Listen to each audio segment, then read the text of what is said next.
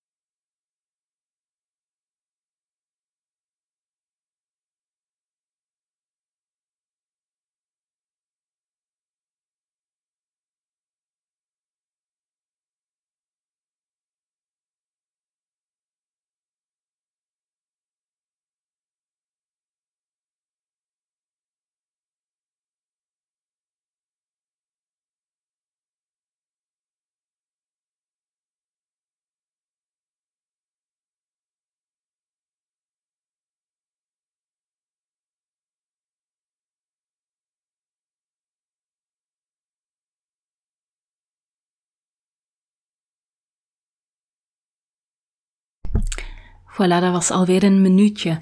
Um, ik weet, het is een pittige vraag vandaag, uh, ook voor mijzelf, en ik ga er natuurlijk ook even op in. Ik ben zelf vrij goed in het wegduiken. Bijvoorbeeld onder het mom van rust nodig hebben, uh, vermijd ik ook wel best veel dingen.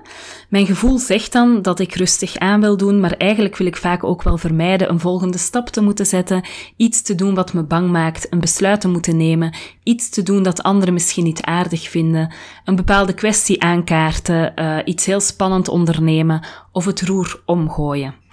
Um, ik heb ook best wat een fragiele energie.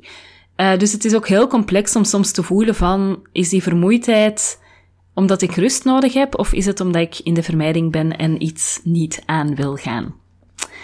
Heel typisch voor het tweede is het het kan niet anders gevoel. Uh, en dan denk ik, ja, ik moet gewoon mijn gevoel volgen, het is duidelijk. Bijvoorbeeld, ik ben heel moe uh, en dan denk ik, ja, ik kan nu niet anders dan een domme serie kijken en chips eten. Natuurlijk kan ik wel anders op zo'n moment. Het is wel moeilijk, want mijn wilskracht is meestal dan wel op. Um, en dat betekent volgens mij niet dat ik mezelf dan moet dwingen een heel zware workout te gaan doen en nog uh, heel hard te gaan werken. Uh, ik doe trouwens nooit zware workouts. Hard werken doe ik wel. Um, maar op zo'n moment kan ik er wel voor kiezen om bijvoorbeeld iets gezond te eten en nog een kleine wandeling te maken. Um, een wandeling maken, dat kan ik fysiek wel meestal, zeg maar. Um, en iets gezonds, uh, wat ik bijvoorbeeld op zo'n moment graag heb, is golden milk. Dat is een soort van, ja, sojamelk of havermelk met een soort van kurkuma kruidenmengsel. Uh, heel verwarmend en heel deugdoend. Veel fijner en volgens mij veel gezonder dan een zak chips. Of een ander voorbeeld. Ik heb geen energie en ik kan niet anders, denk ik dan, dan de kinderen voor een film zetten. Uh, en dan zit ik daarbij en dan zit ik op mijn telefoon doelloos te scrollen. En dan denk ik, ja, kijk, ik volg mijn gevoel, want ik moet nu echt voor mezelf zorgen uh, door niet te veel van mezelf te vragen. Op zich is er niets mis met samen een film te kijken, uh, maar ik doe dat echt veel liever met de kinderen vanuit een positieve insteek. Dus dat ik er dan gezellig echt bij zit, dat we dan samen kijken, dat we ook praten over de film enzovoort.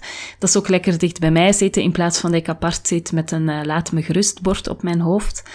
Um, dus ook daar, um, ik wil niet die filmmiddag hebben vanuit het gevoel van ik kan niet meer um, en ik heb geen zin meer en mijn gevoel zegt me dat ik nu gewoon moet afhaken. Maar ik wil dat veel liever vanuit een positief gevoel doen van laten we met elkaar zo'n rustig moment nemen en dat ik daar dan ook echt mentaal ook bij kan blijven. Dus mijn gevoel volgen is voor mij complex. Uh, ik heb meermaals ondervonden dat faalangst uh, ook gebrek aan motivatie zich vermomde als mijn gevoel, ook tegenzin en weerstand. En natuurlijk is dit absoluut geen pleidooi om over jezelf heen te donderen. Uh, weerstand heb je bijvoorbeeld vaak niet om niets. Als je weerstand voelt, dan moet je jezelf echt de vraag stellen waar die weerstand vandaan komt, wat die je wil zeggen. Uh, misschien wil die zeggen dat er iets helemaal niet klopt, dat er iets niet oké is, um, whatever. Um, maar dat is iets heel anders dan die weerstand verwarren met het gevoel dat je wil volgen en daaraan toegeven door bijvoorbeeld een verantwoordelijkheid uh, te laten liggen. Ik ben hier zelf veel mee bezig. en het antwoord op de vraag hoe ik eerlijkheid met mezelf creëer op dit vlak is het werk doen. Tussen aanhalingstekens. En het werk is dan het innerlijke werk van naar jezelf kijken, onderzoeken wat er leeft en speelt.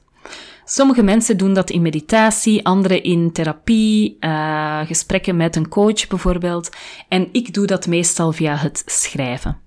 Trouwens, um, ik merk dat ook heel veel van het werk gebeurt in de vrouwencirkels die ik organiseer. Dat vrouwen daar echt ook het werk doen. Bijvoorbeeld leren om ruimte in te nemen, um, leren om het woord te nemen, leren om iets te delen, om zich over iets uit te spreken, maar ook leren om te luisteren, aandacht te geven aan de anderen.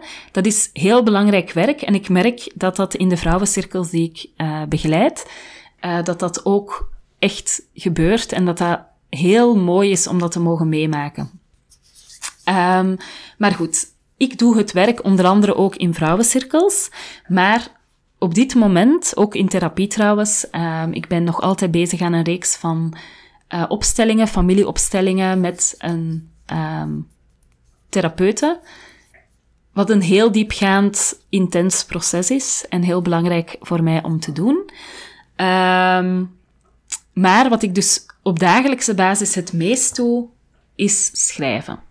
En dan dus meteen s ochtends. Uh, en sommige dagen komt er echt alleen maar zooi op papier, echt gênant. en echt niks dat interessant is of de moeite waard. En sommige dagen is het schrijven echt van een confronterende helderheid. Kenmerkend is het gevoel van rust dat dan over me komt als ik op die manier inzicht probeer te verwerven. Mijn gevoel volgen voelt dan als iets nuttig en overwogen, iets dat klopt. Het alternatief is een gevoel van onrust en nervositeit, irritatie en een soort van chaos of ja, het niet helder zijn in mijn hoofd. Naast het schrijven is er ook het volhouden van dingen. Kleine dingen volhouden die op dagelijkse basis verwaarloosbaar kunnen zijn, maar op de lange termijn wel belangrijk, zoals elke dag gaan wandelen, zorgen dat ik buitenlucht krijg, elke dag een verhaal voorlezen aan mijn kinderen, elke dag schrijven, elke dag lezen, ook al doet mijn lijf soms pijn, mijn hoofd soms pijn, roept alles in mij, ik wil niet, ik wil gewoon de lakens over mijn kop trekken en niks meer. Toch proberen om die dingen te doen omdat het belangrijk is. En omdat ik, ja, omdat dat gewoon belangrijk is om op dagelijkse basis die dingen uh, vol te houden. Dan wil ik afsluitend over je gevoel volgen nog iets uh, zeggen. Een positieve noot. Mijn gevoel volgen is iets. Um, weet je, er zijn momenten dat, ik, dat mijn wekker gaat om 5 uur 15 s ochtends en dat ik dan denk, ja, nee, ik ben zo uitgeput, ik ben moe, ik ben ongesteld. Het is nu echt niet goed voor mij om uit bed te komen. Dus nee, wat nu voor mij goed is, is dan blijven liggen. En uh, met als gevolg dat ik dan het ochtends het schrijven en rustig de dag met mezelf starten, dat ik dat dan mis. En daar heb ik dan heel de dag nog last van. Um, dus mijn gevoel zegt mij regelmatig van, ik heb geen zin, laat mij gerust. Uh, maar door te kijken van wat is wezenlijk wel goed voor mij, wat weet ik dat goed voor mij is, en dan bijvoorbeeld wel op te staan. Um, zorg ervoor dat je gevoel, of in mijn geval mijn gevoel, dan ook bijtrekt. Dus dat ik vanochtend bijvoorbeeld ging de wekker uh, vroeg en dan word ik wakker en dan weet ik, dan zegt mijn gevoel, het is goed om nu op te staan en de dag te beginnen met jezelf, met schrijven, want ik weet dan dat dat mij deugd doet. Dat ik mij op dat moment misschien ellendig voel, maar dat ik mij twee uur later heel goed voel en dat ik heel goed aan de dag begin. Uh, dus je gevoel volgen is ook iets wat je een beetje kan opleiden. Uh, je kan je gevoel opleiden om uh, je ook de weg te wijzen van de dingen die goed zijn voor je door soms misschien je primaire gevoel uh, te negeren. Dat was misschien een complexe zin, maar ik denk dat het wel duidelijk is. Oké, tot slot wil ik je nog graag uitnodigen voor een webinar dat ik donderdag geef voor Femma Wereldvrouwen. Dat gaat over stoppen met pleasen. Uh, ook, volgens mij heeft dat ook heel veel hiermee te maken. Dus uh, je gevoel volgen uh, is voor pleasers vaak iets waardoor ze dus heel erg op anderen afgestemd gaan uh, worden en heel erg proberen doen wat de anderen van hem verwachten, terwijl uh, het ook heel belangrijk is om authentiek te zijn. Um, en het webinar gaat echt over dat contrast. Ik zet het linkje in de show notes en ik hoop je donderdag natuurlijk daar uh, te zien. Je krijgt ook na het webinar een reflectietool waarmee je echt jezelf leert nadenken over momenten waarin je please gedrag hebt vertoond, hoe dat, dat kwam en hoe je daar de volgende keer anders mee kan omgaan.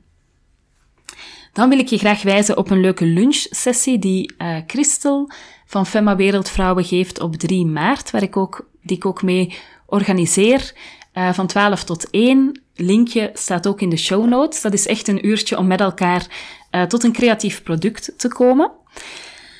Dan wil ik ook nog een keer zeggen, uh, ik begon daarnet met het verwijzen naar de uh, cursus Faciliteren voor Professionals. En ik wil je nog een keer uitnodigen om te overwegen om mee te starten. Um, omdat als je met groepen werkt, heb je daar een belangrijke verantwoordelijkheid in. En dan kan het absoluut geen kwaad om jezelf daarin ook uh, ja, te gunnen um, aan jezelf te werken en het werk te doen om ook beter voor die groep te kunnen staan. Voilà. Tot zover voor vandaag. Kijk even in de show notes uh, als je een van de activiteiten die ik heb genoemd wil meedoen. Je kan me volgen op Instagram, TheTinyPodcast. Als je abonneert via bijvoorbeeld Google of Apple Podcast, in Spotify of in je favoriete podcast-app, dan krijg je telkens de nieuwste aflevering in je overzicht. Als je de podcast kan doorsturen naar iemand die er misschien ook iets aan heeft, uh, of ook graag naar zou luisteren, of je deelt hem op social media, dan help je me natuurlijk om de podcast te laten groeien. Uh, en groei op zich is misschien niet het belangrijkste, maar voor mij is het wel fijn als de podcast terechtkomt bij mensen die, het, die er open voor staan en die er misschien iets aan hebben. En voor nu wens ik je een heel fijne dag en heel veel goeds en heel graag tot gauw.